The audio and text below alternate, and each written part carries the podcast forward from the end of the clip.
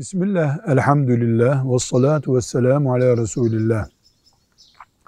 Genç kardeşimiz diyor ki, salgın hastalık nedeniyle devlet okulları açamayınca e, imtihanları evden, internet üzerinden yapıyor.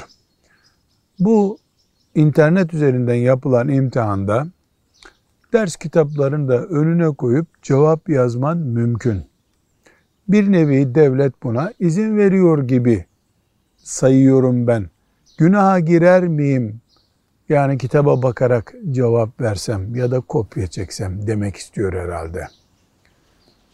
Müslüman genç kardeşimize diyoruz ki bu dünya 7 milyar nüfusunu kaybetse sen tek kalsan bu dünyada hiç kimse olmasa ve böyle bir imtihana girsen helal olandan doğru olandan yana olacaksın.